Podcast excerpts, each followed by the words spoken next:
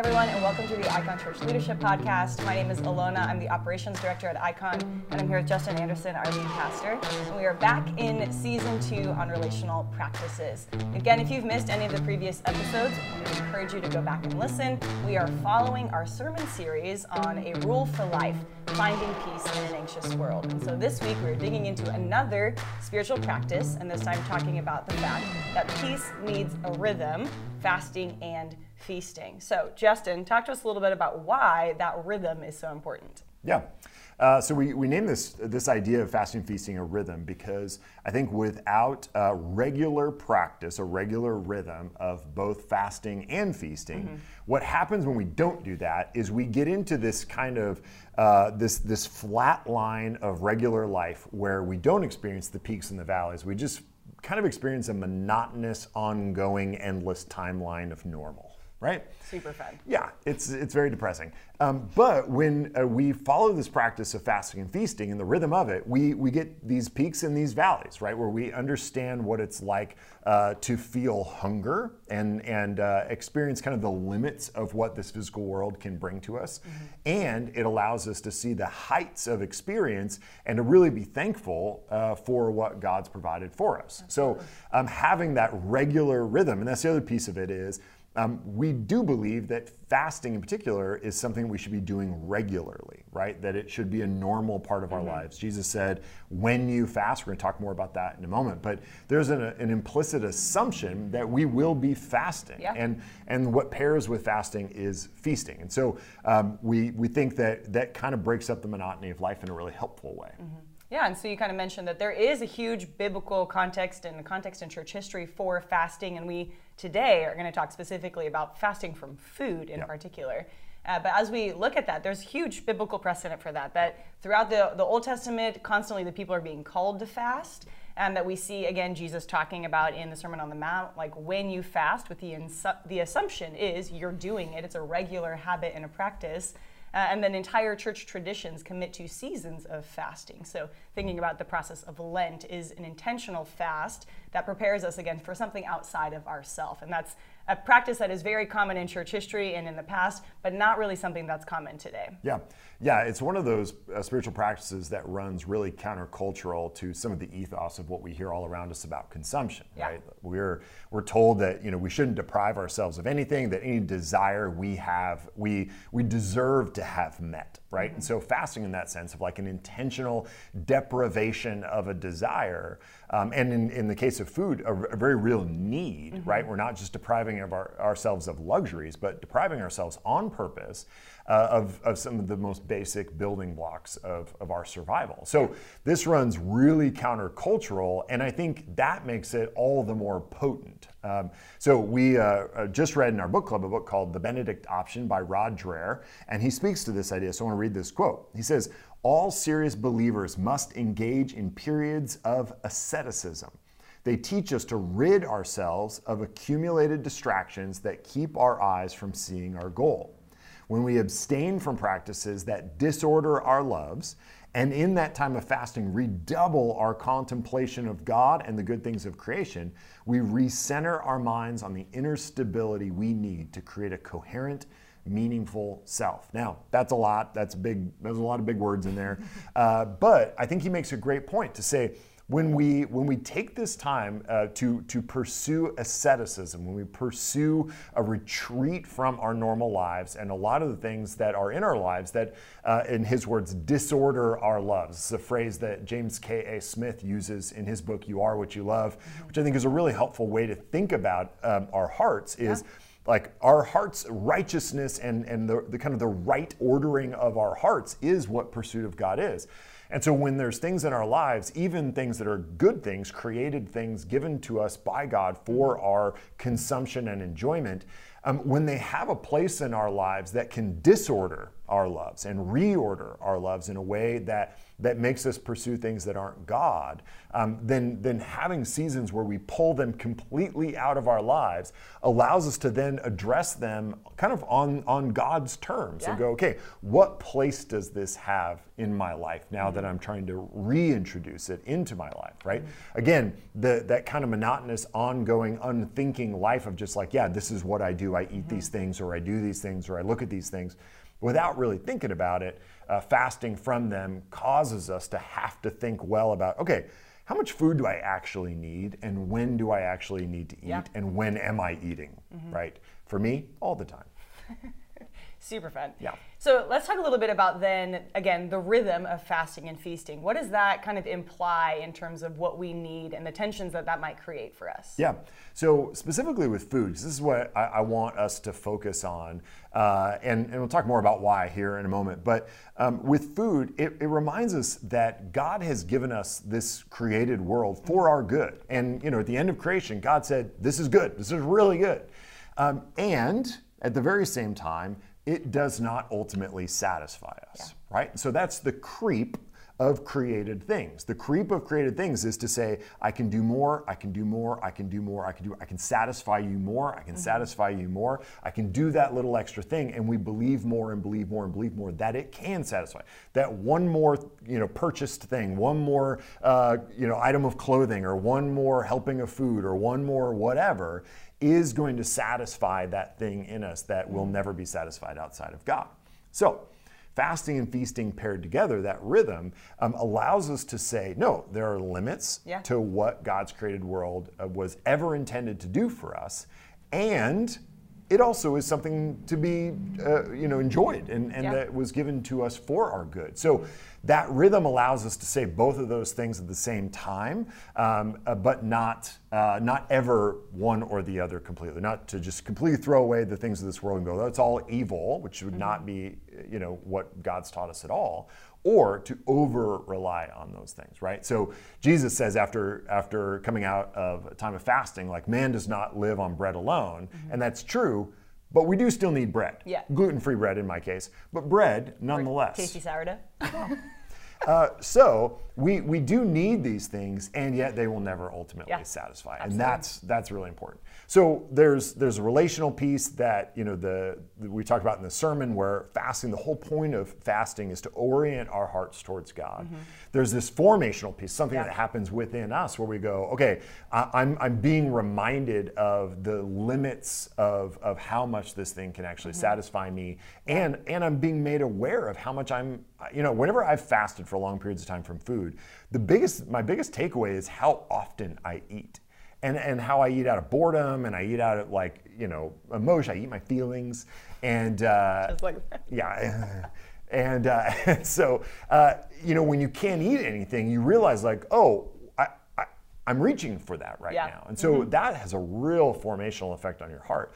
But there's also a missional aspect to fasting that we don't often think about mm-hmm. because the one thing the Bible says about fasting with other and, and other people is kind of don't let them know about yeah. it, right? Like don't be all forlorn and, and ill kept when you fast, like, you know, all the time. Because like to draw attention to your fasting, yeah. don't make that face mostly is what Jesus face. says.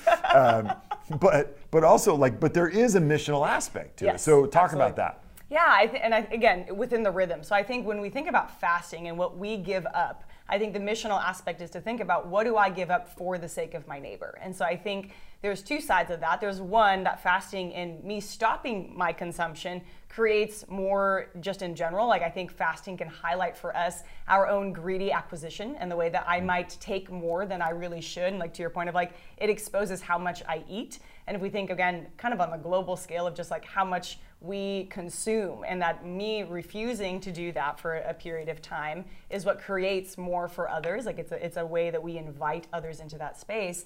Uh, and I would say, again, in that time of like, when I've chosen to deny myself, how can I then give to others what I have chosen not to eat? So that might be literally food that I might give to another, but to also even think about like the money that I would spend on that food. So if I'm going to choose to do a fast for a certain amount of time and the money I'm therefore not spending on groceries or what it is, what could I do with that money to missionally again care for my, for my neighbor, support my neighbor, mm-hmm. uh, and be able to give out of that?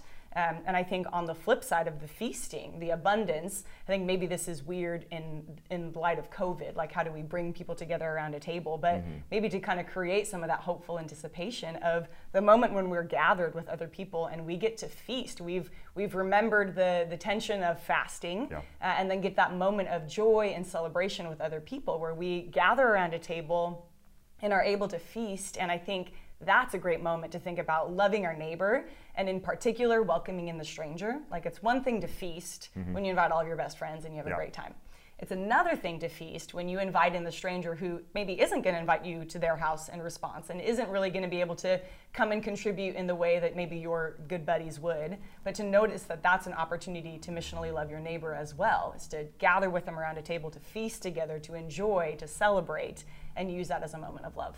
Yeah, because uh, Zoom feasting sounds terrible. Yeah, it's not a thing. So let's wait for that to end.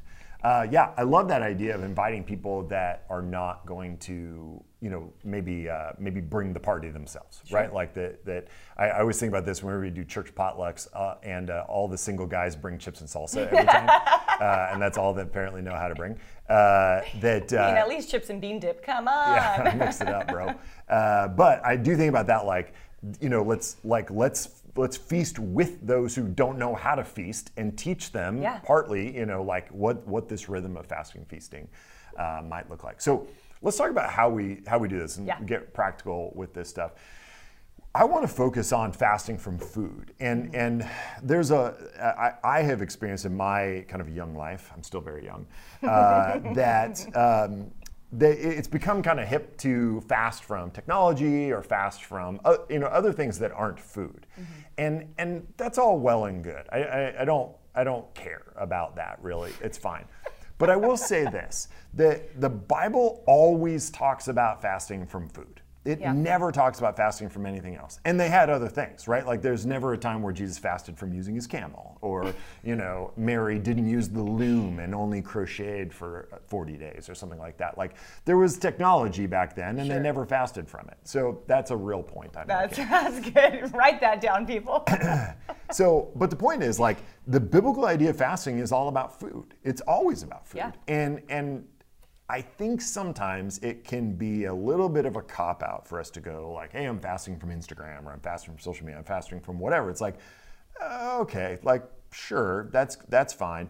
But fast from food and you will experience a real difference uh, between those things. And so I want to challenge us to fast from food and, and food specifically, because not just because it's a biblical and not because, you know, I, I, honestly, because I think it gets at that like that real spiritual hunger, the, the body and soul and heart together. Like yeah. it taps into something uh, at a much deeper level than, than everything else does. So uh, I want to talk about some specific fasts in the Bible that we see. Mm-hmm. Um, one is what, what they call the absolute fast, and that's everything no food, yeah. no water, nothing. And for the most part in the Bible, that doesn't happen for more than three days. And I think that's smart because you'll die. And, and just uh, kind of like a basic human need. Yeah, and we're trying to grow as a church, and so if y'all start dying, that'd, that'd be really bad. That'd be bad. So let's not do that. Um, so there are two times where there was absolute fast for 40 days, but those are clearly like supernatural kinds of things. Um, but for the most part, those absolute fasts are, are three days max. And, and again, the disclaimer on all of this is if you have some sort of medical condition that prevents you from fasting from food, don't don't fast from food. Okay, it's that don't yeah don't do that. Um, but if you can, I think you should. So one is the absolute. The second is the normal fast, which is the vast majority of the time that the Bible talks about fast, which is um, no food and only water for you know a significant amount of time. And, and I think that, that's a really hard way to do it. Um, but I also think it, it has great, great power to mm-hmm. it. And then um, lastly, the partial fast, um, which you see uh, occasionally in the scriptures where um, people fast from meat and wine, like Daniel did, where he only eat vegetables and water, uh, or later in, I think it's Daniel 10, talks about how he refrained from eating kind of the delicacies of the king's table and wine. Um, so there, there's ways in which we can do it. But I think um, uh, really severely limiting the amount of food we we uh, take in for a long time uh, for more than just one meal or something like that has a real transformative effect. And at the risk of uh, you know being the guy who talks about the fasting he's done, I'm going to talk about some of the fasting I've done. um, I have done two 40-day fasts where they were liquid-only fasts, no no solid food. I permitted myself one protein shake a week. Otherwise, it was juice and soup broth. And I did it twice. And, and I would say it was two of the most important 40 day seasons of my life. The first one was the first 40 days of dating uh, my now wife, Emily, which was one, looking back, kind of a dramatic way to start a relationship. Puts a Understatement of, of the Puts a bit of pressure on it. Uh, but guys, it worked. I would say no to We're that. married. Yeah. Side benefit, saved a lot of date money in that first 40 days. So that was great. Uh, but pro tip right there. yeah, I I knew that this was something unique and special, and so we did. I, I did that 40 day fast. I also did a 40 day fast the first 40 days of the year I was graduating from college because that was going to be obviously college graduation, new career, new life, and all of that. Mm-hmm. Did that. And, and I would say it, it was, in both cases, really, really transformative for me, really important time. Mm-hmm. And, uh, and, and I would say practically like prepare prepare for those fasts physically like do little fasts leading up to it. You know do three days then do seven days and then do uh, you know a longer thing if that's what you're going to do. But i would really take seriously why or how you're going to do this because it is a biblical uh, assumption mm-hmm. that we are going to be fasting. So, one of the things that uh, I think we need to hit briefly, because we talk about this in the sermon quite a bit, is the why yeah. behind it. And will you speak to some of the why behind good fasting? Yeah, I think it all comes down to our heart motive. And the, again, asking ourselves the question of why we're doing it. And we've talked a ton in this series that all of these spiritual disciplines are not for you, they're to form you. Mm-hmm. And so, thinking about the fact that it's not about what fasting gives me it's about what fasting does to me so that I can love God and love people in the way that God intended. Uh, and I think it really exposes for us those heart motives. And so I think, in particular with food, I think a lot of people uh, oftentimes even push back against food because they sense that that motive of like, oh, they're just fasting to lose weight or something like that. Yeah. And to apply for ourselves that question of why am I doing this and what is that fasting hopefully going to expose in me and help kind of form out of me as I as I do it. And for me, this became really clear. One of the decisions that I made in fasting for Lent was giving up coffee, and mm-hmm. the big motivation for that was I noticed. Uh, in myself again like that idea of like it exposes what we reach for and why and noticing like oh i reach for that cup of coffee because i'm trying to uh, extend my level of energy throughout a day because i'm maybe living outside of my means for healthy balance and rest. And so choosing to not do that every time i was tired or whatever exposed for me. The, the need that i placed on that object and instead in that moment pulled me aside and said okay like pray through that yeah. like pray through like god you are my sustainer not the cup of coffee like you are the one who energizes me and compels me to work not this thing that i'm consuming and it became that moment of again exposing the heart motive of yeah. why i lean on that thing why i desire that thing and transformed it in an opportunity to pray and then again transforming me into a person who is better able to rely on god and therefore love love others in a in a way that is fueled by God and not by me. Yeah, and I'll say this: if you're thinking about fasting, eh, you know, like a longer fast to lose weight, uh, it won't work. I mean, you'll lose weight. I lost like 25 pounds when I did did the fast, but it's so hard mentally, emotionally, yeah. spiritually, physically mm-hmm. that if that's your motive, it won't you won't make it. I mean, it, you have to have a, a, deeper and more significant why in mm-hmm. order to really be able to enter into a lengthy fast. So I would say this in preparation, make a plan. Make a plan to fast for one day, make a plan to fast for three days, make a plan to fast for seven days, and then if you want to do something beyond that, do. And, and come talk to me. I would love to talk to you about my experience with that. But, but make a plan to do that on a regular rhythm of fasting and then the backside of it, feasting. It's great. When you've fasted for 40 days, uh, the feast is uh, a little bit of a slow roll because you can basically just get vegetables down for those first couple of days.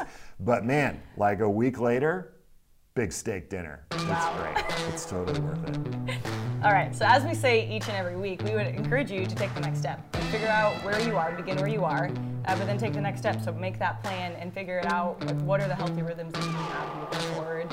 Uh, and we're super glad that you would tune in with us this week. We would encourage you that if you haven't yet, go to iconchurch.org slash rule for life and download our, our template there. It'll help you think through some of these practices to begin applying, which one of those might be fasting and feasting, Uh, and take advantage of that to help you think through what it looks like to apply this in your own life. Again, we'll be back next week. Check out iconchurch.org slash leadership podcast for more information, show notes, and other episodes. We'll see you next time. Thanks for tuning in. To see our show notes and other episodes, head to iconchurch.org slash leadership podcast.